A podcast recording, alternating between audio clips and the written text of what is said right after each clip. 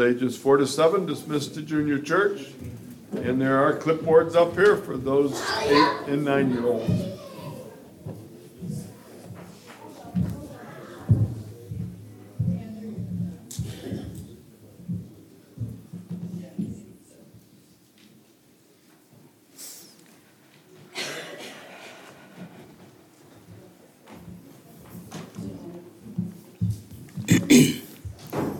Well, I'm grateful my voice is a little stronger this week. I found I can, I can sing bass now.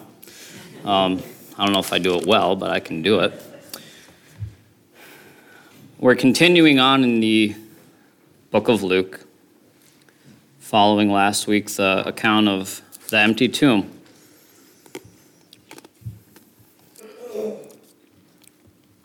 And you're probably wondering, St. Greg, you're doing verses 13 through 34. Maybe I should have waited a little longer to put my food in the oven today. I'm going to try not to take forever. We'll see. So my plan is to walk through this. There are there's one major point I want you to get from this. And the title of the message is the scripture is sufficient. So as we we go through this text and examine it, that's the big takeaway I want you to see that even Christ himself comes to these men and points to the scriptures for the source of their hope. And that's what I want you to take away from this message today. Let's open with a word of prayer. Dear Lord, I thank you for the scriptures. I thank you for this opportunity to, to preach. Thank you that we can celebrate that Christ is risen. We thank you for this, this text that we have, that we can draw from it. We thank you that we for your word. Uh, help us to, to glean from it today, for it to affect our lives, to give us hope. In Jesus' name, amen.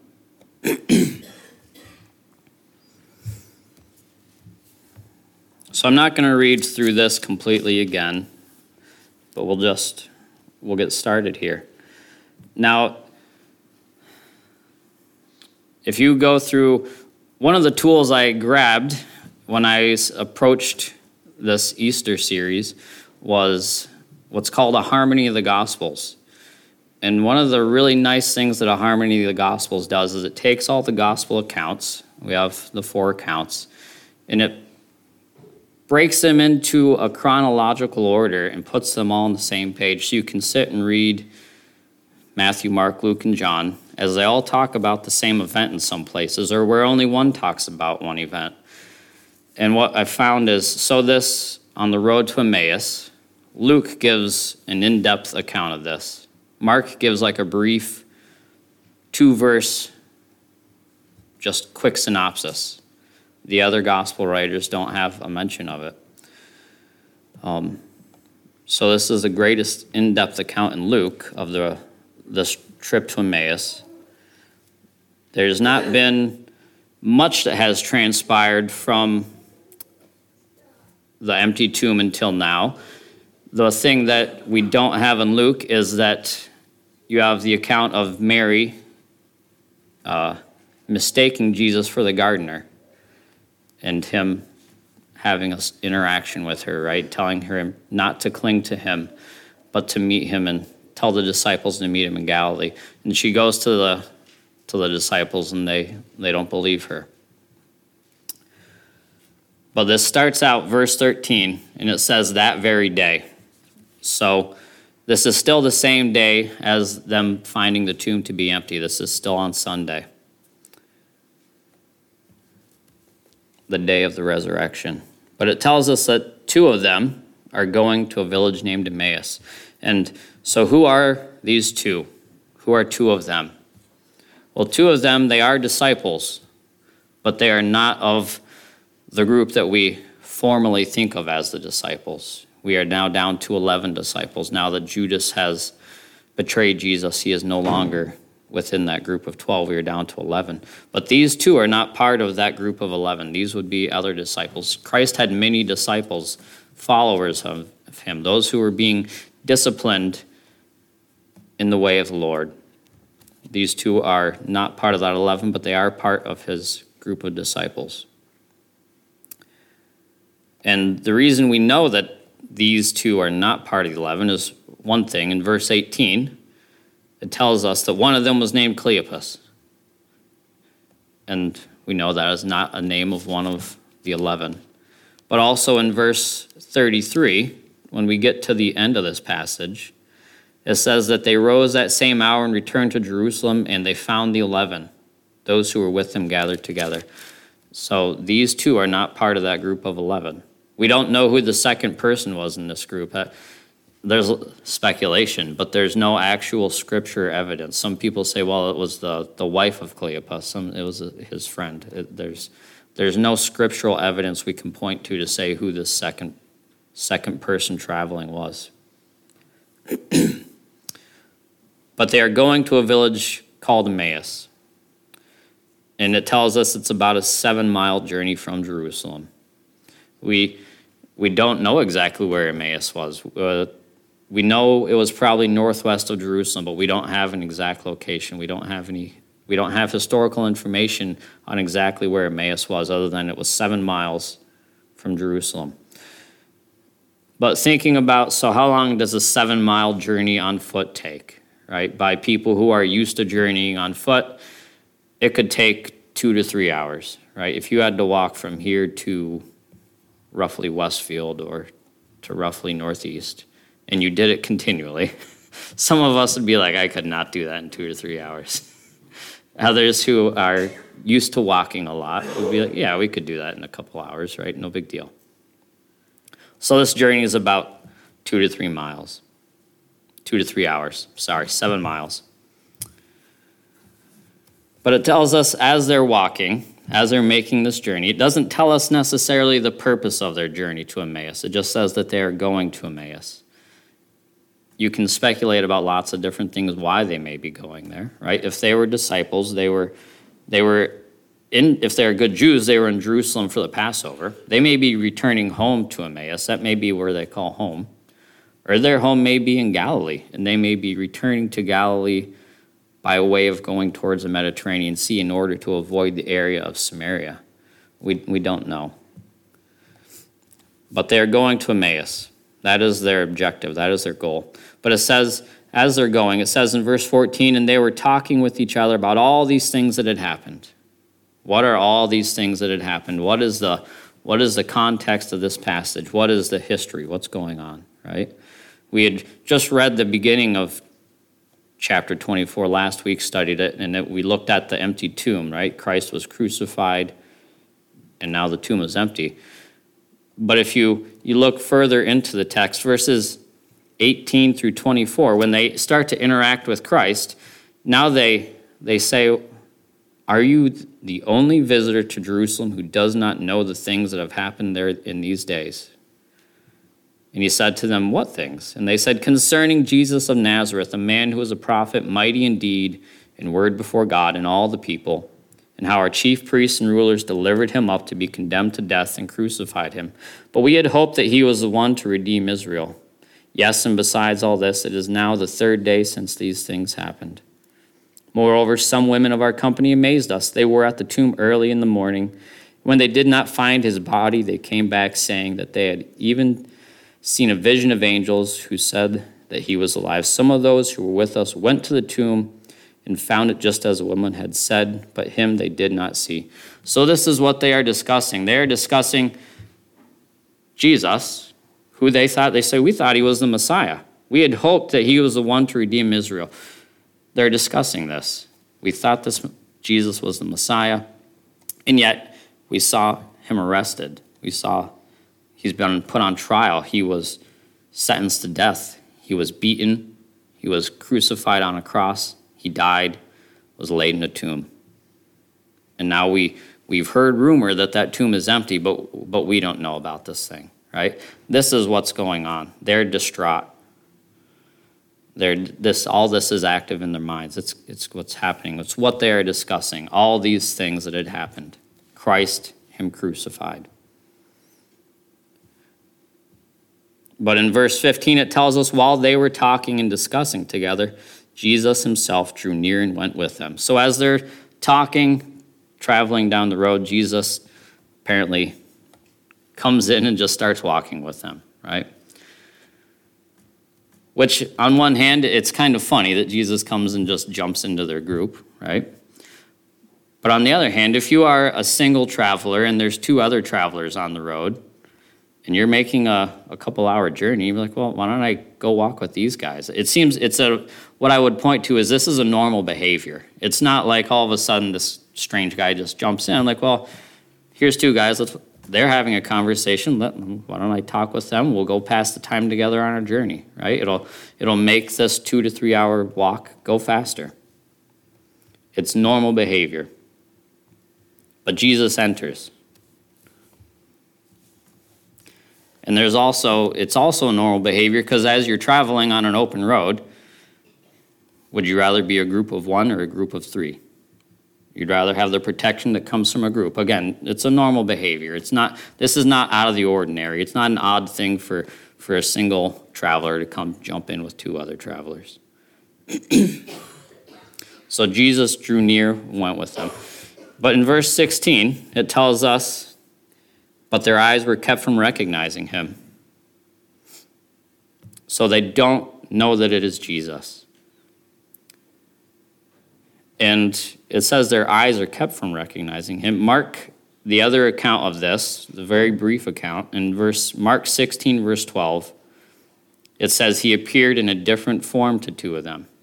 So there's their eyes are kept from recognizing him. He does not appear to them as the Jesus that they would know. They look at him, they do not see Jesus. It is, it is supernaturally controlled. But so, so why are they prevented from recognizing Jesus? Right? Why, why would Jesus, why would their eyes be prevented from recognizing him? Why, is, why does he appear in a different form to two of them? And I think as you study through the rest of this passage, you, you see why they don't immediately recognize Jesus. Because as you read further, you see that Christ is revealed to these disciples through the truth of the scriptures, not just by seeing him, not by recognizing him, but through the revelation of God's word. They see that he is Christ because of the scriptures. And seeing and experiencing Christ is not a bad thing, but our emotions and our senses can be deceived. And what these disciples needed was for the Word of God to be made clear to them, for their minds to be open to the truth of God's Word. They didn't need just a simple encounter of seeing the risen Christ, they needed it to be proven to them from the Scriptures this Jesus was the Messiah. But as they're walking along in verse 17, it says, and this is Christ speaking, it says, What is this conversation that you are holding with each other as you walk? And they stood still, looking sad. So, if Jesus is God, does Jesus really need to gain knowledge of what they're talking about? Right? He, he's aware, he knows what they're discussing. It's a probing question. It's meant to draw out of them their thoughts to set up what is to come. The, the, this interaction where Christ reveals himself through the scriptures. Tell me what you're talking about. Tell me why you are distraught. Because it does go on and says, and they stood still looking sad, right? What are you talking about? And they stop walking and they stand there, and it's obvious that there's sadness on them. They're in a dejected state. Their grief is intense. They've lost this Jesus whom they thought was the Messiah. All their hopes and dreams have been dashed. He is dead, they think.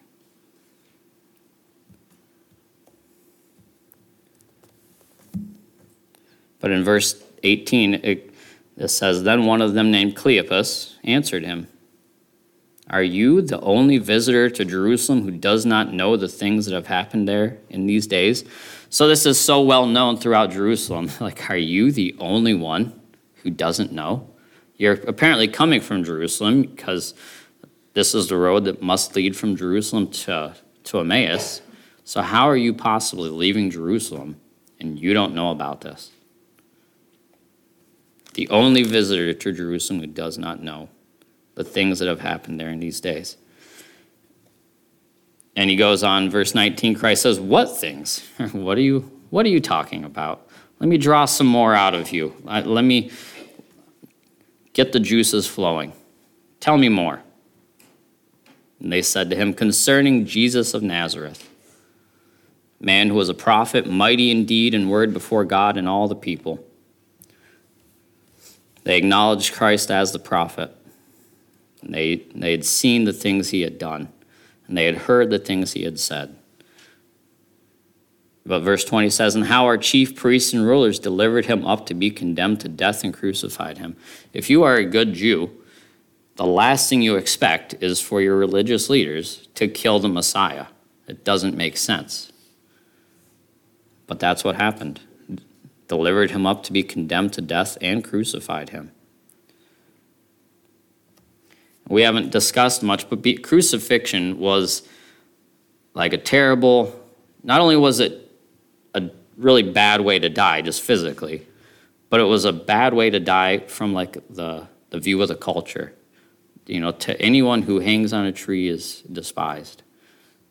It was, there was much shame involved with being crucified. So not only is the Messiah killed, but he's killed by crucifixion. He's, he is killed in like the most shameful way that you could be, happen at that time. Verse 21 says, says, But we had hoped that he was the one to redeem Israel.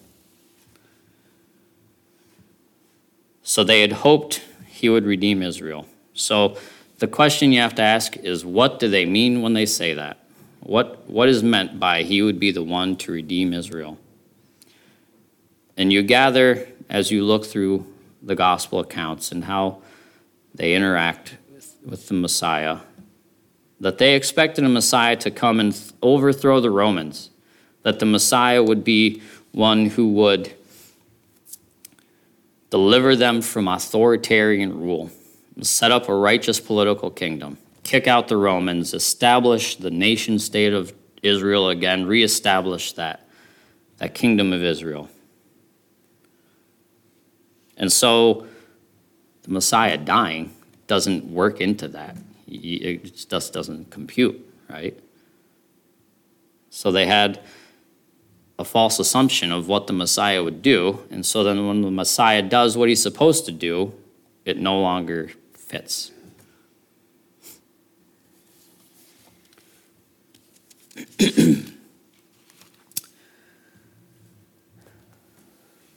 and then they, they recount again. Besides this, it is now the third day since these things happened. I don't it's hard to say there. I don't know if they're pointing towards they remembered some of the Christ talking about he would rise on the third day or if there's, it's been three days. What do we do?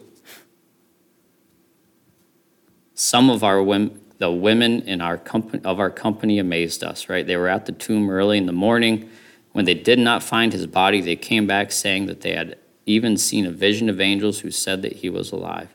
So they recount what we had talked about last week of the empty tomb and the women witnessing that empty tomb but it seemed that they are not sure what to make of it. They, they don't know what this is.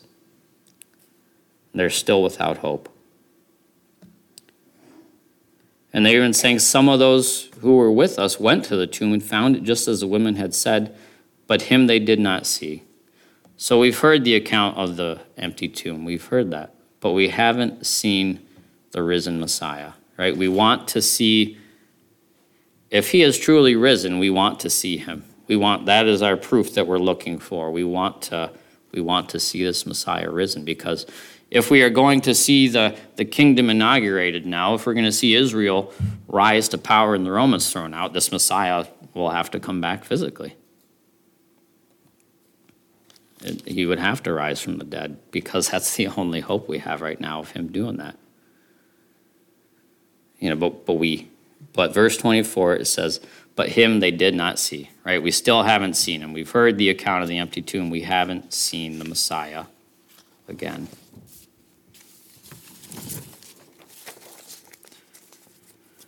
But then you have in verse 25 Christ's response. And he said to them, after all this account, He says, O foolish ones, and slow of heart to believe all that the prophets have spoken. So he calls them foolish. This silliness, right? You're, you're all dejected, and it is foolish response. And verse 26 gives why he says they're foolish. He says, Was it not necessary that the Christ should suffer these things and enter into his glory? This is a foolish response to what has happened. Because if you understood the scriptures, you would know everything happened exactly how it was supposed to. You don't need to see him, you need to understand the scriptures. The suffering and death of the Messiah were laid out in the scriptures, and to not believe them is to not believe the prophets, and to not believe the prophets is a foolish thing. That is why he says, O foolish ones, slow of heart to believe, all the prophets have spoken. Believe the scriptures. And then it goes on, after he says in verse 26, he says, Was it not necessary that the Christ should suffer these things and enter into his glory? He's saying, Was it not necessary? When he says it's necessary, this is what the scriptures have foretold. It was in there. Christ himself talked about it to you. It was necessary, it had to happen.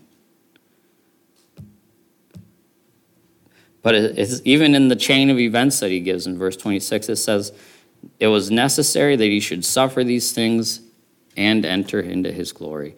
Christ does not receive the glory without going through the trial, the crucifixion, the dying, and the resurrection, and that he is glorified. But he goes on in verse 27 and says, In beginning with Moses and all the prophets, he interpret, interpreted, can't talk, interpreted to them in all the scriptures the things concerning himself. And so you see this reference beginning with Moses. So does this mean he goes to where Moses is first mentioned in the scriptures and says, okay, well, here's Moses, and we're going to talk about Moses, and then we're going to, we'll jump to the prophets. So if you know your Old Testament, the, the first five books, the books of the law, were written by Moses. So whenever they would often say the books of Moses, right? That points to the first five books. And then he and then he includes the prophets. And even going further, in this same chapter in verses 44 and 47, there's another encounter of Christ with the disciples where he says, these are my words that I spoke to you while I was still with you, that everything written about me in the law of Moses and the prophets and the Psalms must be fulfilled. And it says, Then he opened their minds to understand the scriptures. And he said to them, Thus it is written that the Christ should suffer and on the third day rise from the dead, and that repentance for the forgiveness of sins should be proclaimed in his name to all nations, beginning from Jerusalem. So again, later on in that encounter, encounter, he points the disciples back to the scriptures. He says, Look at the scriptures to understand this. And that is what he's doing here. So this is not just Moses and prophets, this is the writings of Moses and the prophets. So go to what we would consider to be the Old Testament, right? Uh, Moses and the prophets may not include every single book that we consider to be the Old Testament, but that is where he's pointing is what we'd say is the Old Testament. And remember, we're all used to having our Old and our New Testament together, right? Our Bibles. New Testament's not written at this time, it, it doesn't exist. They have the Old Testament.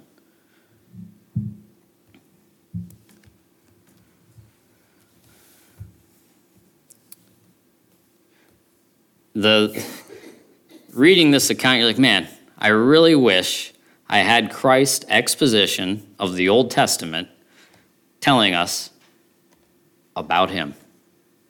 How did he interpret that? Why wouldn't that be awesome, right? It's not recorded. God felt it was not relevant for you to have that specific information. because you have the Old Testament. You can read through it, you can see Christ throughout it, you can see it pointing to Him. There were a few, a few passages I wanted to, to point to that I think are pretty, that are pretty clear that in the Old Testament that point toward Christ and towards Christ's suffering. That, that maybe Christ included, but I, I don't know. But one of the first ones is in Genesis 3:15, which I'm sure many of you are familiar with. So this is shortly after the fall of Adam and Eve, after they have sinned. But in verse 14 of Genesis 3, it tells us who the Lord is addressing. It says, The Lord God said to the serpent in verse 14. But when you get into verse 15, it tells us, I will put enmity between you and the woman, and between your offspring and her offspring. And it says, He shall bruise your head, and you shall bruise his heel. And different translations might say, He shall crush your head, and you shall bruise his heel. And this is like the first prophecy of the, of the Messiah coming. This serpent, this Satan, Christ will crush his head. But in the process, the serpent will bruise his heel. So when you think, uh, think about this, what is, what is a worse wound to receive, a crushed head or a bruised heel? Is the crushed head, right? So Christ, the Messiah, the heel is bruised. He dies, and yet he is resurrected. In that, Satan receives a defeat. His head is crushed.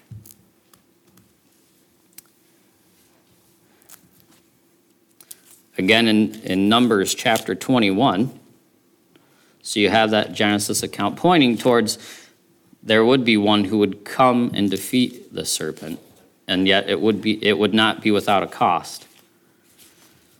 But in Numbers chapter 21,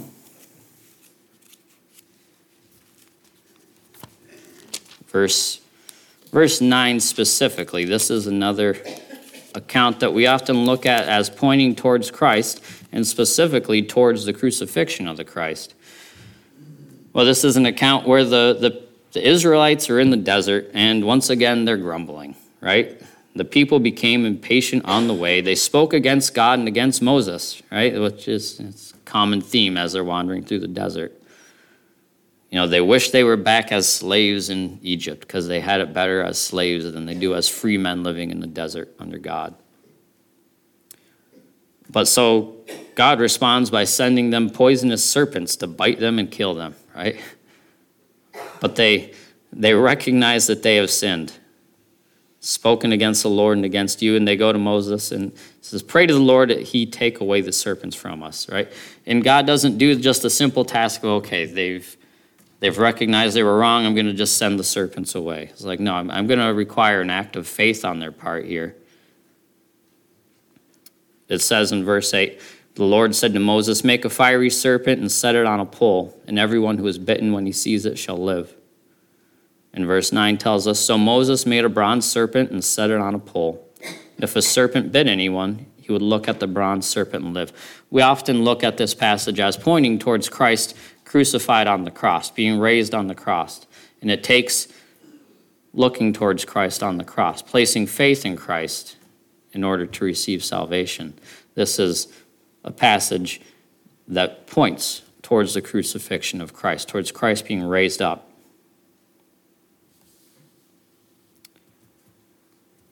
In Psalm 16, verse 10, that's not the noon whistle, just so you know. I haven't gone that long. But Psalm 16, verse 10, we used Acts chapter 2 for our scripture reading last week. And in Acts chapter 2, he quotes this particular passage in reference to the Messiah. This is a psalm written by David.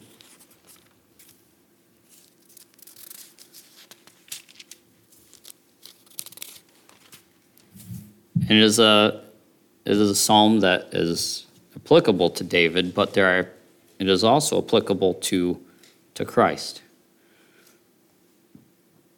But specifically in verse 10, and Peter talked about this in his sermon at Pentecost. But it said, For you shall not abandon my soul to Sheol, or let your Holy One see corruption. And when Peter spoke on this, he said, We all know that David's body, his bones, are still in the grave here. He is, his body has seen corruption. He is, he is dead and in the grave. So, who is this psalm talking about? He says, It's talking about Christ, that Christ would be risen from the dead. This psalm points to the resurrection of the Christ. In order to have a resurrection, you have to have a death.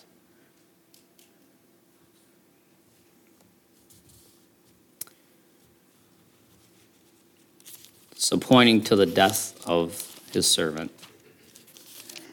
And just a little bit further down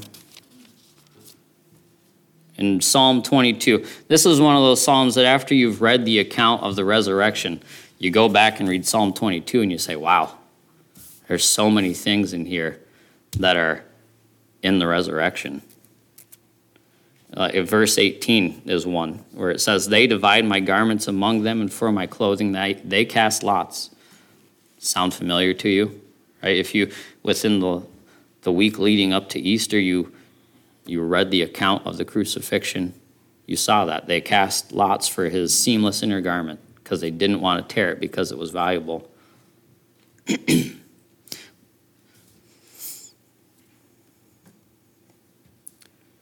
just lots of different verses in this psalm that if you read the account of the crucifixion, there's just, they line right up. You have Psalm 69 all, as well. I'm not gonna I'm not gonna go into depth on all these. And then, you know, the classic Josh read Isaiah 52 through 53 at our sunrise service. But if that's not talking about the crucifixion of Christ, I don't, I don't know what is.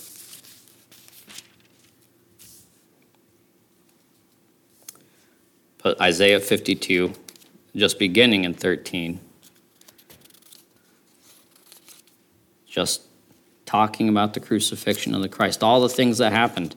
You read this, and then you, you read the gospel accounts of the crucifixion, and you're like, check the box, check the box, check the box, yes, yes, yes nailed it, right? This was prophesied so long before Christ Christ came.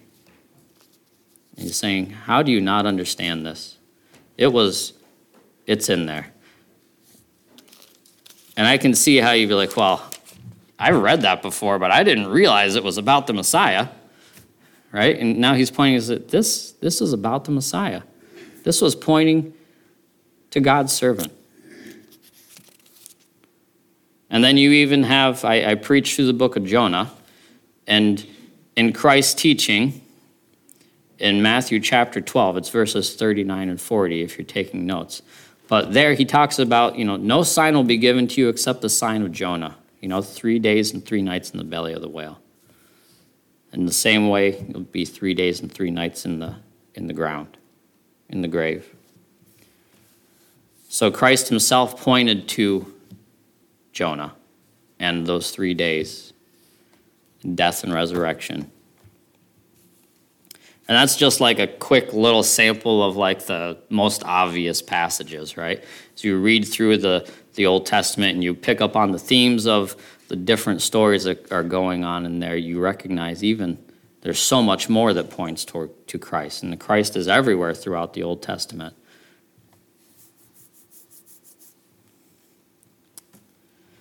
And so, in this, in Jesus recounting from the Old Testament all the things that point towards the Messiah suffering, dying, being risen again, wouldn't it have just been easier for Christ to just show up and be like, hey guys, here I am, I'm risen, right? Like, let me just show myself to them. They'll understand, right? He could have simply spoken with authority, declared that he was the Messiah. The Messiah had to die and rise again. He could have just saved himself a lot of talking. Instead, he points them back to the authority of the scriptures and how the scriptures were fulfilled in him. Because scripture is sufficient, it is enough. When he said, where is it at there? You know, how foolish. O foolish ones and slow of heart to believe all that the prophets have spoken. You should be looking back to Scripture. You should be seeing in there all the things that transpired. This should be making, this should have, oh, foolish, right? This should have clicked for you. But how gracious that He comes and He, he gives this to them. So the scriptures are sufficient. They don't need a new revelation from Jesus to show up and just say, hey, I'm Him. They have everything that they need in the Old Testament. And Christ, uh, Christ did this all throughout his ministry, right? If you remember Christ's temptation in the desert, what's he, how does he refute the, the devil as he tempts him? Quotes scripture to him, right? Scripture is enough. He doesn't, doesn't point to his own authority, even though he could have. He points to scripture. He says, quote scripture to the devil. And you have other accounts, you have even just in Matthew 22, he's interacting with the scribes about the resurrection. And as he's doing that, he's quoting scripture to them. How many times does he says does Christ say, "Have you not read?" He's always Christ in his ministry is always pointing back to scripture. Here's your authority. What is your authority? Right? Is it your own thoughts or is it the scriptures? Point you back. He appeals to authority, right? That's, that's often a, a tactic in discussion with people is an appeal to authority. Well, so and so says, well, uh, you know, this expert says this. Okay, well, here's the ultimate expert. Go back to the scriptures. If you, you want to have a discussion with somebody, take it back to scripture. That is your ultimate authority.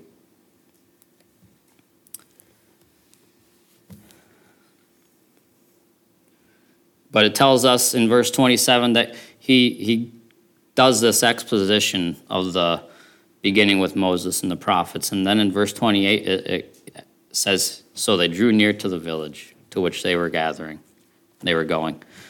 So apparently, this Christ exposition of the scriptures, pointing to him as the Messiah and the things that the Messiah had to accomplish, took the remainder of their journey. This two to three hour walk was spent with Christ, going through the scriptures with him, explaining who he was.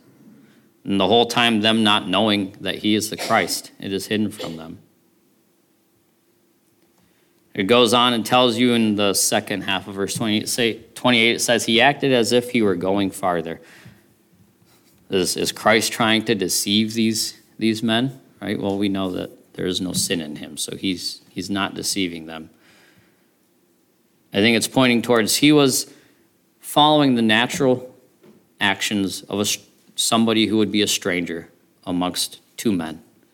If you're walking with them, you join their group, they're getting to their destination. You don't just say, well, let me just walk into your house with you, right? like, well, I, you know, he's on a journey. He's going to continue on. And he's waiting to be invited. There's an invitation that comes. But it's a normal response, it is not an abnormal thing. They don't know that this is Jesus. It'd be expected that a stranger would have his own arrangements, it would be continuing his journey, possibly. but it gives us the response in verse 29. It says, But they urged him strongly, saying, Stay with us, for it is toward evening, and the day is now far spent. Right? Stay with us. It's, you shouldn't be traveling anymore. You just join with us. And it even if you jump down to verse 32, after he reveals himself as Jesus, it says, Did not our hearts burn within us while he talked to us on the road, while he opened to us the scriptures? So, as he's been walking with them, explaining the scriptures pertaining to the Messiah, their hearts are burning. They are just excited. They are.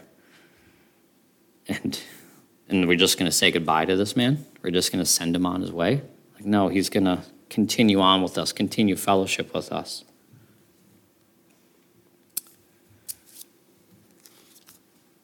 And it says that, and so he went in to stay with them in the end of verse 29. But in verse 30, it says, When he was at the table with them, he took the bread and blessed and broke it and gave it to them. There's a couple things going on here. in verse 30. So if he's the guest, would the guest typically be the one to take the bread and break it and serve it? He would be the guest. That is the role of the host, the, the master of the party if it's a larger event. But as the host's role, and yet Christ does that. but it tells us when he does this, their eyes are opened and they recognized him. And as you, you read through the gospel accounts, Christ breaking the bread, blessing it, passing out is like it's a common thing that he does.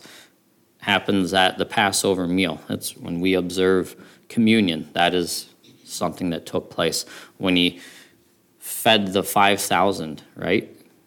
Broke the bread and blessed it. This was a common action of Christ as he ate with his disciples. Reminiscent of the Last Supper. And Keep in mind, this is Sunday. That would have been on Friday. Thursday, I guess. Um, it's only a few days ago. I don't know if these disciples were there or not, but this was a common action of Christ. This would be something that, oh, jogs your memory, right? No. But it tells us, and their eyes were open and they recognized him. So they suddenly, instead of being obscured from knowing who this is, they all of a sudden recognize him as Jesus, as the Messiah.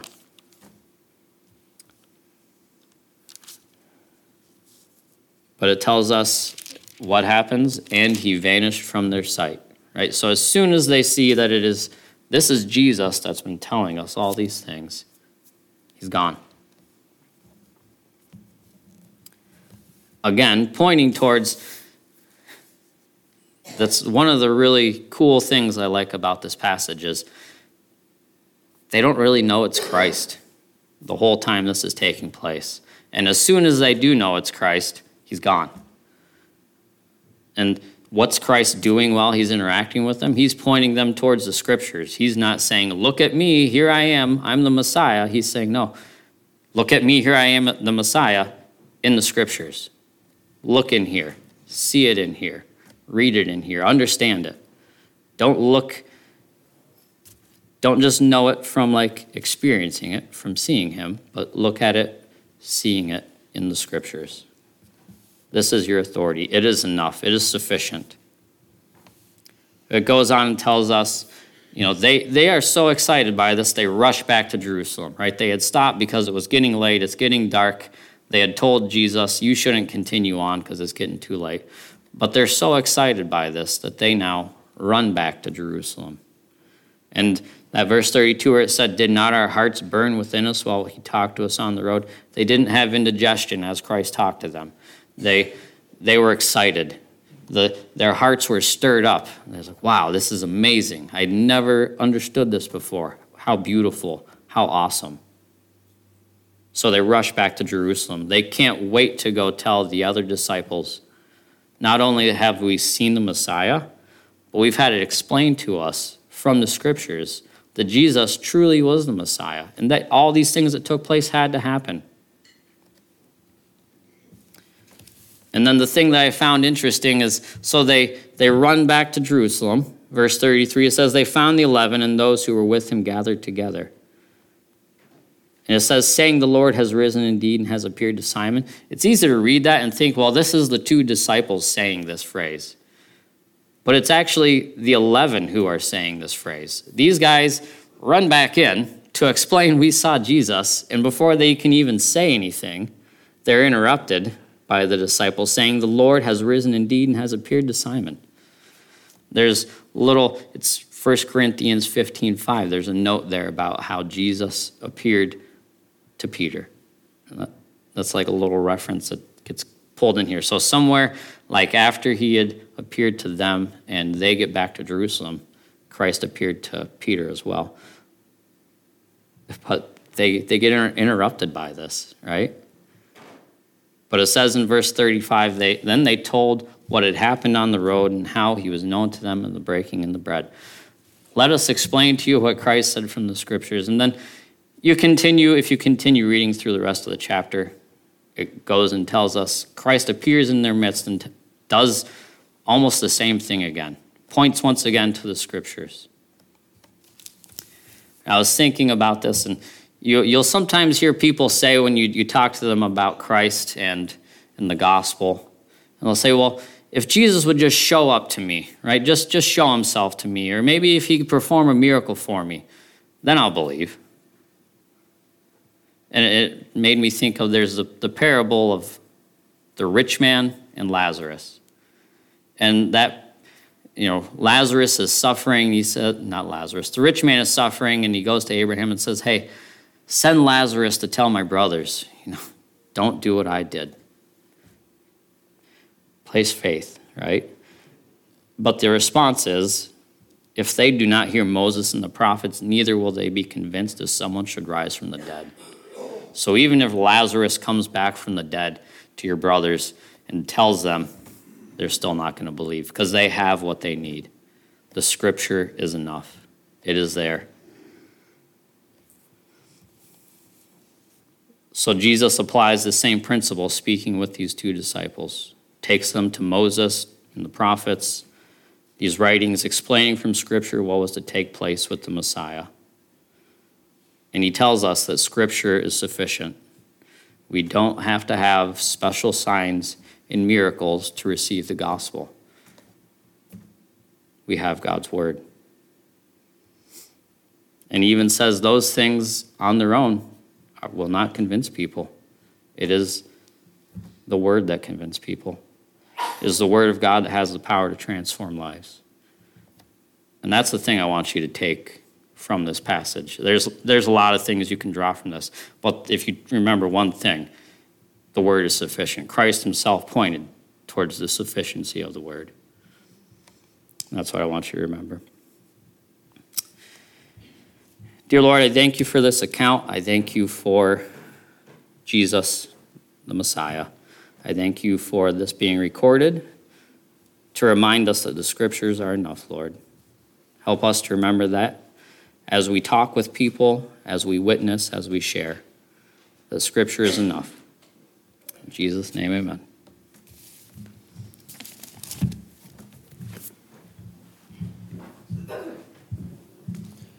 Scriptures make it plain, and then we get to experience that relationship.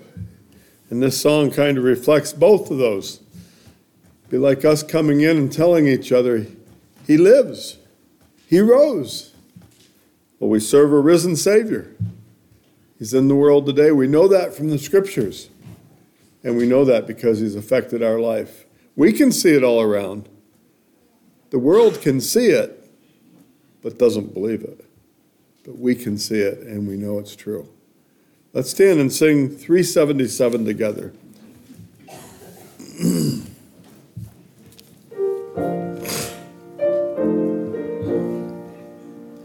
I serve a risen Savior, He's in the world today. I know that He is living, whatever men may say. I see His hand of mercy, I hear His voice of cheer, and just the time I need Him, He's always near. He lives, He lives. Christ Jesus lives today. He walks with me and talks with me along life's narrow way. He lives, He lives, salvation to impart. You ask me how I know He lives. He lives within my heart. In all the world around me, I see His loving care. And though my heart grows weary, I never will despair. I hope that He is leading through all the stormy blast. The day of His appearing shall come at last. He lives, He lives. Christ Jesus lives today. With me and talks with me along life's narrow way. He lives, He lives, salvation to impart.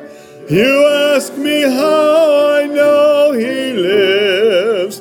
He lives within my heart. Rejoice, rejoice, O Christian, lift up your voice and sing.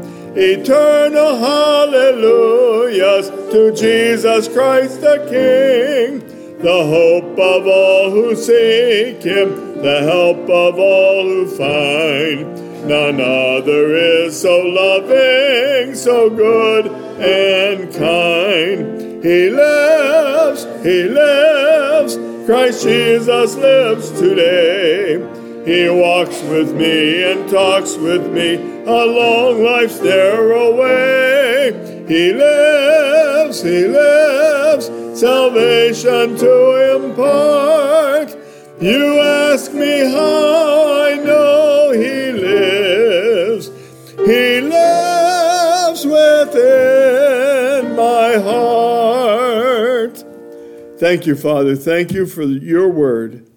Thank you for the clear realization by the Word of God that you loved us, that you sent Jesus Christ to die for us when we were yet your enemies, sinners who deserved hell. We thank you that through your Word we've come to an understanding that Jesus died and shed his blood and rose again that we might have life, that he's alive, and that it's all real. And now, by knowing Him, we get to enjoy that relationship. We pray, Lord, that any that might not know Him would come to know Him. We even know people we're talking to outside of church, and we pray that, Lord, that you'd be working in their hearts through your word, because it is your word that is the power of God unto salvation. Thank you, Lord, for this time. Might we go forth rejoicing, excited we have a message that we can proclaim from your word. Jesus Christ is risen. Thank you so much. In Christ's name, amen.